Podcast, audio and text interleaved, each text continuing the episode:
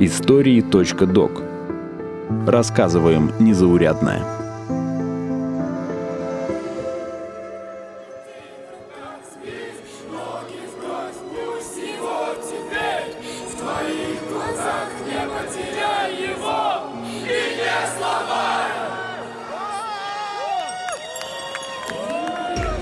Так песню «Знаешь ли ты» исполняют фанаты московского «Спартака», одной из самых популярных футбольных команд в России.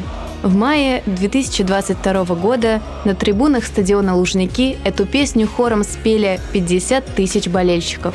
Но кроме таких столичных клубов с миллионами фанатов, есть и другая часть российского футбола. Вы слушаете подкаст «Истории.док». Меня зовут Ира Любина, и сегодня я расскажу о том, как живут футбольные команды из низших лиг России.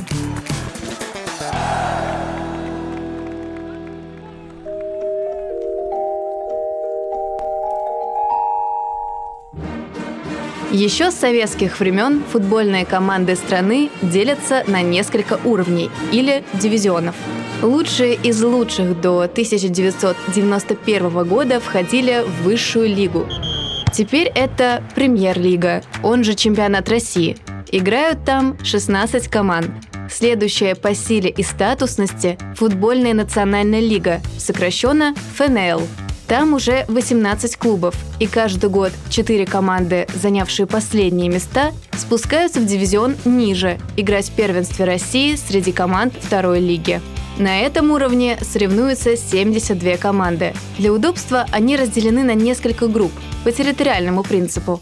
По результатам этого турнира худшие команды могут потерять статус профессиональных клубов и перейти в категорию любительских.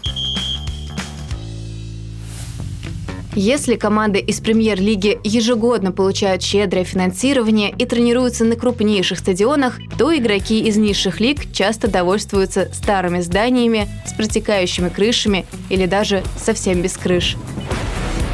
С финансированием у таких команд зачастую тоже проблемы. Несмотря на это, футбольные команды из низших лиг продолжают играть по всей стране. От Владикавказа до Таганрога, от Калининграда до Хабаровска. А в третьем по силе дивизионе, том самом первенстве второй лиги, играет клуб с дальневосточного острова Сахалин.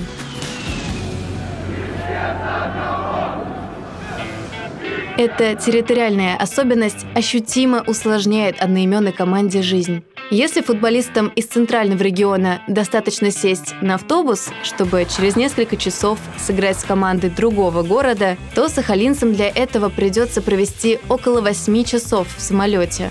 Не говоря уже о том, что из-за этого команде нужны дополнительные средства и грамотная логистика. Кроме того, дальние и частые перелеты здорово утомляют и вредят здоровью спортсменов.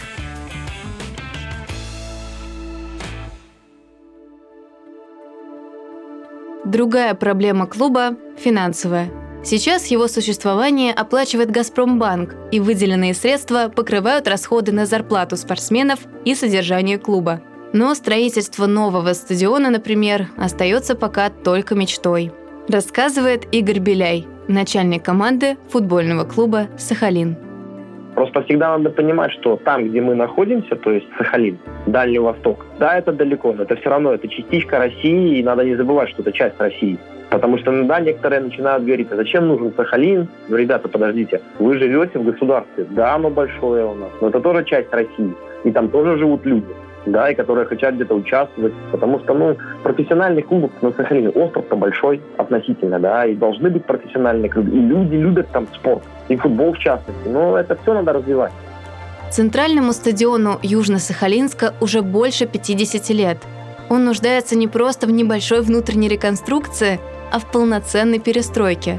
Хотя кажется, что построить новое здание на месте старого стало бы лучшим решением. Но на этом месте уже построить просто, его снести, место классное. И просто построить пускай небольшой. Никто же не просит строить там пятидесятитысячный стадион. На четыре, на пять тысяч построить. Галицкий, посмотрите, что сделал. Такой шикарный второй стадион для Академии, для второй команды построил. Понятно, я не беру центральный стадион, который он же построил. Он маленький построил стадион. Плюс, опять же, есть Китай сейчас. Китайцы, они себе соорудят стадион за полгода.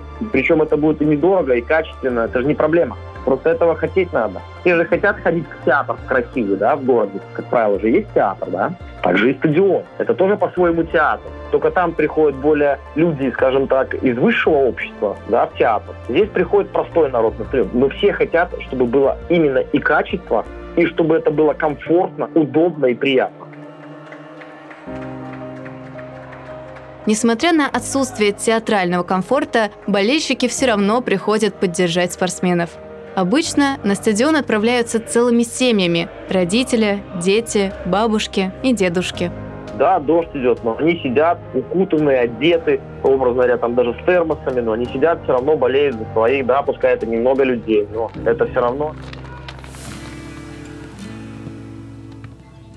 Со стороны кажется, что жизнь футболиста – красивая картинка.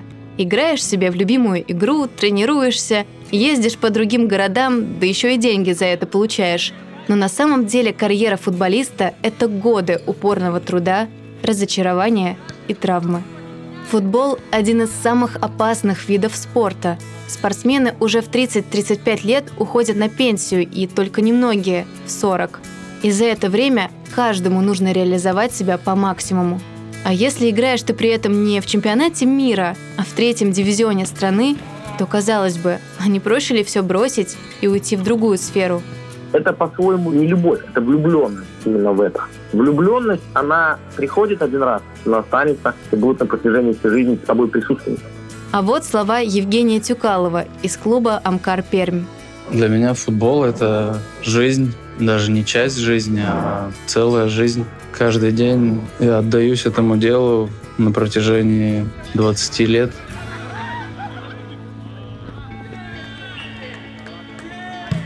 «Амкар Пермь» — совсем молодой футбольный клуб.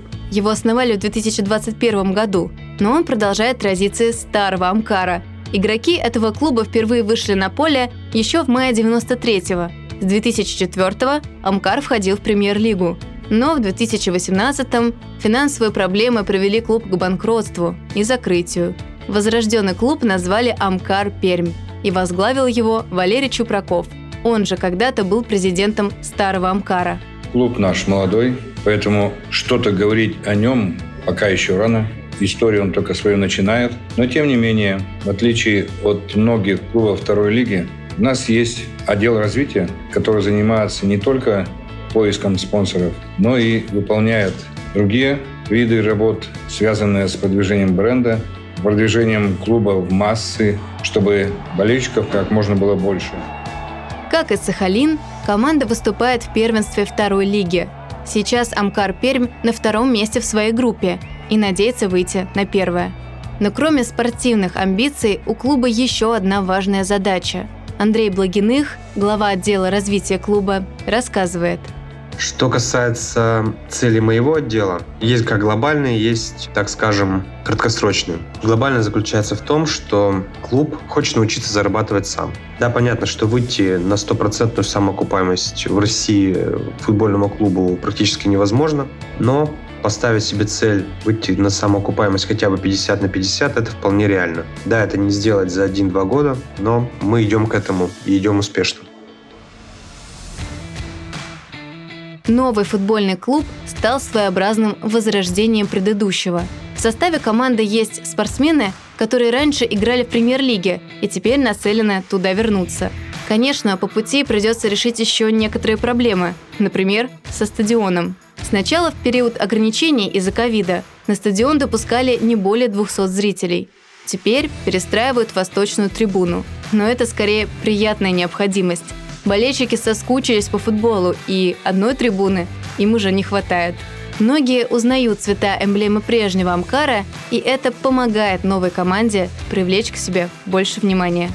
все знают наши цвета, все ассоциируют, я вот даже сам видел, проходил мимо, когда была реклама в красно-черных цветах, и кто-то шептался, что вот что-то опять новое придумал Амкар. Такое бывает, и отдача чувствуется. Чувствуется, что люди действительно соскучились. До банкротства Амкар играл в Лиге Европы, выходил в финал Кубка России. Для жителей Перми футбольный клуб был важной частью жизни. И после закрытия Амкара болельщики создали несколько петиций с просьбой о его возвращении. И хотя сейчас новая команда начинает свой путь с самого нуля, в Перми надеются на успех. Ну, если организовывать клуб, есть два варианта. Первый вариант – просто играть в футбол, болтаться во второй лиге. Второй вариант – это, естественно, вариант роста. Поэтому мы созданы для того, чтобы идти вперед.